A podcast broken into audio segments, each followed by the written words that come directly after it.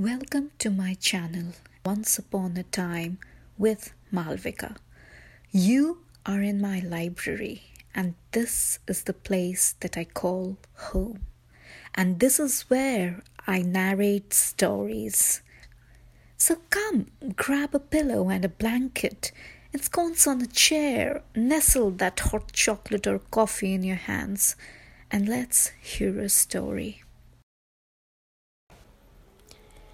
पुष्पा पंत ने अपनी चीनी गुड़िया के से छोटे चेहरे को हाथ के बुने रंगीन पहाड़ी ऊन के स्कार्फ से कसकर बांधा और फिर यत्न से कोहरे से धुंधले पड़े गए दर्पण के समुख खड़ी होकर अपनी वही एक एक नीरस क्रिया दोहराती चली गई, जो स्कूल जाने से पूर्व पिछले आठ वर्षों से दोहराती चली आई थी।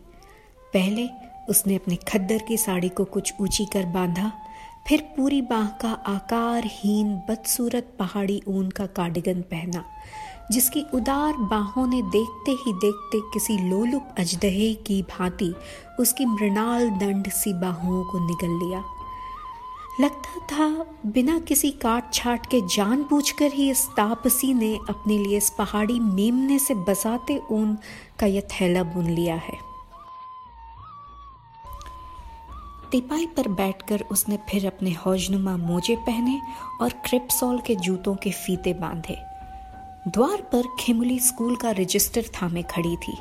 उसके हाथ से रजिस्टर लेकर वो घड़ी का फीता बांधती हुई बोली, हो सकता है आज मुझे लौटने में कुछ देर हो जाए। तुम चाय पी लेना खिमुली इधर कुछ दिनों से वह नित्य ही ऐसा आदेश देकर जाने लगी थी। तेज कदमों से वह चली जा रही थी और पीछे पीछे उसका तिब्बती झबरा कुत्ता उसी तेज़ी से भाग जा रहा था।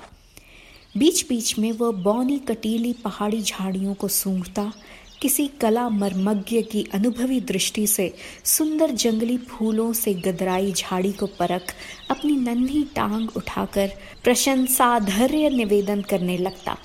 तभी उसकी बहुत आगे निकल गई स्वामिनी, अधैर्य से हाँक लगाती झप्पू झब्बू, झबरिया।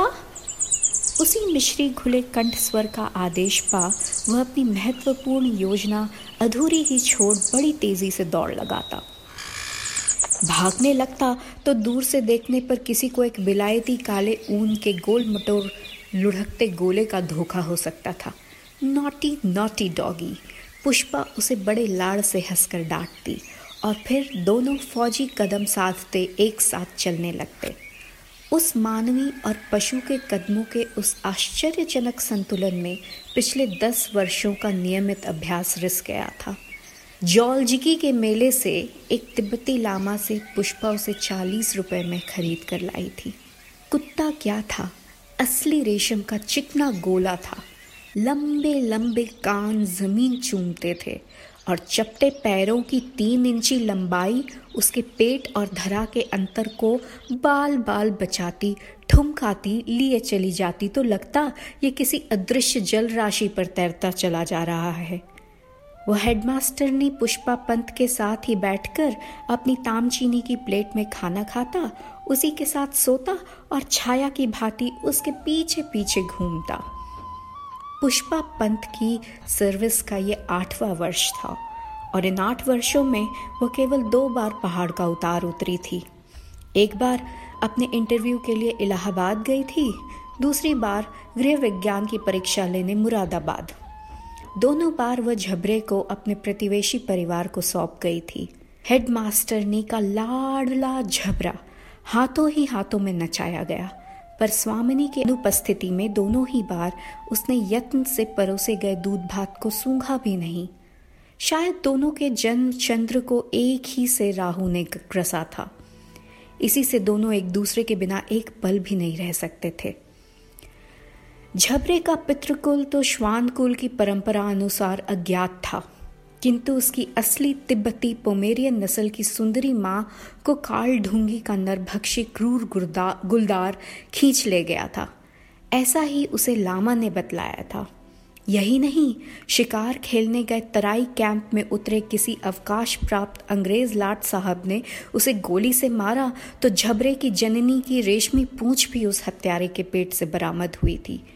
किंतु पुष्पा की माँ को जिस क्रूर नरभक्षी के आतंक ने ही सहमाकर असमय काल कवलित कर दिया था, उसे आज तक किसी भी साहब की गोली ठंडा नहीं कर सकी थी। प्रभुता, वैभव और ख्याति के मद में चूर व नरभक्षी आज पूरे चौदह वर्ष पश्चात फिर बड़े दुस्साहस से उस ग्राम में लौट रहा था।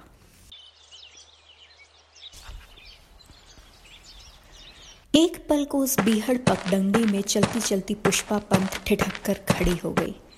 विधाता की यह कैसी विचित्र ठिठोली थी उसके साथ। स्वयं उसे गढ़ने वाला वो सर्वदर्शी पुष्पा के हाथ शून्य चित्त की रिक्तता को आज तक नहीं भाप पाया। जानबूझकर ही वो निर्लज क्या इतनी दूर एक नगण्य कन्या पाठशाला की छात्राओं से हाथ मिलाने चला आ रहा था। निश्चय ही वो अब तक जान चुका होगा कि उस स्कूल की प्रधान अध्यापिका कौन है। इन्हीं गंभीर मानसिक उलझनों में उलझी पुष्पा पंत विवश होकर एक टिले पर बैठ गई। दोनों हाथों से उसने कनपटी ज़ोर से दबा ली। स्वामिनी की एक एक उलझन जैसे झबरे ने सूंघ ली थी। उचक कर वह अपनी रेशमी पूछ पटपटाता पुष्पा की गोद में बैठ उसका चिबुक चाटने लगा। उस निर्जन वन में मूक पशु की संवेदना पाकर पुष्पा एकदम ही टूट गई। होठ काटने पर भी इस बार वह अपनी सिस्कियों को रोक नहीं पाई। झगड़े को छाती से लगाकर वह बड़ी देर तक सिसकती रही।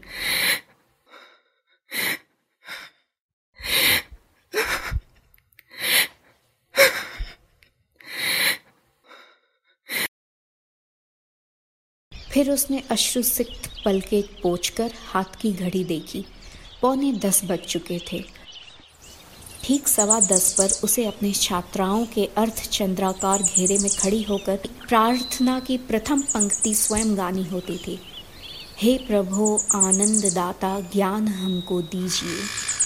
इन्हीं पंक्तियों को वास्तविक अर्थ में गाती, पीती, घुटकती पुष्पा पंथ की आनंदमय सदाचारणी आत्मा क्या कभी उस प्रार्थना सभा की सार्थक महत्वा को भूल सकती थी? उसने झबरे को गोद से नीचे उतारा। अपनी मर्दानी रुमाल से नाक सिनकी, आँसू पोछे, फिर पास ही के पहाड़ से निकलती निर्झरणी में रुमाल भिगोकर लाल पड़ गई आँखों की संदेहास्पद लालिमा को रगड़ रगड़ कर बहाया और तेज़ी से डंडी पर भागने लगी।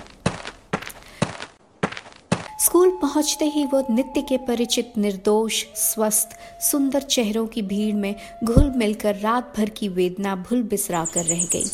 दीदी नमस्ते। कोने कोने से उछल रहे हार्दिक अभिवादन के अदृश्य गुलदस्ते वह हंस हंस कर थामने लगी। चीड़ के लंबे वृक्ष के नीचे वो खड़ी हुई और देखते ही देखते यंत्र चलित पुतलियों से ही उसकी छात्राएँ अध्यापिकाएँ उसे घेर कर खड़ी हो गईं। पैरों के पास झबड़ा खड़ा था। हे प्रभु आनंद दाता ज्ञान हमको दीजिए। पुष्पा पंत के मीठे कंठ से निकले प्रार्थना की सस्वर प्रथम पंक्ति को विभिन्न बचकाने अधेड़ कंठ स्वरों की सम्मिलित धुरी गूंज पल भर में मीट कर रख देती। पुष्पा पंत का कंठ स्वर अद्भुत रूप से मीठा और मानसल था। ऐसा कंठ जो कभी किसी माइक की अस्वाभाविक गूंज की बैसाखियाँ नहीं माँगता। गाने बैठती तो शायद विधाता स्वयं ही उसके सम्मुख अपनी दिव्य माइक चुपचाप आकर धर जाता। प्रार्थना समाप्त कर पुष्पा अपने कमरे में चली गई। चौकीदार आकर सामने का प्रशस्त द्वार सा वातायन खोल गया और ताज़ी पहाड़ी हवा के झोंकों से उसके बदसूरत स्कार्फ में बंधी एक काली घुंघरारी रेशमी लट किसी अनुशासन प्रिय कठोर पिता की उंगली छुड़ाकर भाग आए। अबोध बालक की ही भांति उसके शुभ्र ललाट पर खेलने लगी। शायद तेज़ी से चलने के कारण ही उस ठंड में भी पसीने से वह भीग उठी थी। उसने स्कार्फ को यत्न से खोलकर ऐसे तहाया जैसे बहुमूल्य किमखाब का टुकड़ा हो। फिर कार्डिगन खोल उसने मेज पर धरा और फ़ाइल लेकर बैठ गई। स्वच्छ हवादार कमरे की झकझक करती दीवारों पर मुक्ताक्षरों से सज्जित कागज़ी पट्टियों पर एक से एक अनमोल मोती बिखरे थे। ईश्वर का भय ही बुद्धि का आरंभ है। लज्जा ही नारी का आभूषण है। कन्याओं, मित भाषण का आंजन आंजो, आदि आदि। अपनी छात्राओं को पहाड़ी निंगाल की कटकटी कलम से वह स्वयं हाथ धर धर कर लिखना सिखाती थी। इसी से उसके स्कूल की प्रत्येक छात्रा की उंगलियाँ कागजों पर मोती बिखेरती थी। उन्हीं के मुक्ताक्षरों ने पिछली बार अपनी बद्रीनाथ की यात्रा के दौरान आकस्मिक वेगवती वर्षा के कारण उस ग्राम के अतिथि बने राज्यपाल को भी मुग्ध कर दिया था। माननीय अतिथि के सम्मान में उस विलक्षण प्रधान अध्यापिका ने जिलाधीश के ही क्षणों के दिए हुए आदेश का पालन कर सुंदर कार्यक्रम ही प्रस्तुत नहीं किया, एक मानपत्र भी भेंट किया था। जैसी लच्छेदार भाषा, वैसे ही मेल खाते मोतिया अक्षर। महामहिम ये हमारा परम सौभाग्य है, जो आज हमारे इस दीनहीन ग्राम की धूल पर आप जैसे देवतुल्य परम पुरुष के चरणों की धूल पड़ी है। आदि आदि। स्वयं राजपाल ने उस मानपत्र की प्रशंसा की थी और चलते चलते स्कूल की छात्राओं की पुस्तकों के लिए 500 का चेक भी पुष्पा को थमा गए थे। उसी उदार राशि से पुष्पा ने ठंड से ठिठुरती अपनी उन छात्राओं के लिए एक साथ कई जोड़ी जूते खरीद लिए थे, जो बर्फ़ को रौंदती, पहाड़ी पाले से जूझती, नंगे पैर चार चार मील की दूरी लांघती पढ़ने आया करती थी। उन दरिद्र पर्वत पुत्रियों के लिए पाठ्य पुस्तकों से कहीं अधिक महत्व उन जूतों का था। किताबें तो समृद्ध सहपाठिने से भी मांगी जा सकती थीं, किंतु कितनी ही मर्मांतक यंत्रणा क्यों न झेले, बिवाई फटे पैरों की व्यथा मिटाने क्या कोई भी आत्मसम्मानी पहाड़ी लड़की अपनी किसी भाग्यशालिनी सखी से जूतों की याचना कर सकती थी? चौकीदार ने ब्रांच के सूखे फूलों के बीच गोबर के गोलों से दहकती अंगीठी लाकर उसके पैरों के पास रख दी। फिर जेब से एक बादामी सरकारी लिफाफा निकालकर उसकी मेज पर धर दिया। कलेक्टर साहब का चपरासी दे गया है, हुजूर, उसने कहा। ठीक है, यहीं रख दो। बिना उसकी ओर देखे पुष्पा अपना रजिस्टर भरती रही। चौकीदार के जाते ही उसने धीरे से लिफाफा उठाया और बड़ी देर तक बिना खोले बैठी रही। वह जानती थी कि उसमें उसके लिए कैसी कठिन अग्नि परीक्षा के आयोजन की भूमिका भरकर भेजी गई थी।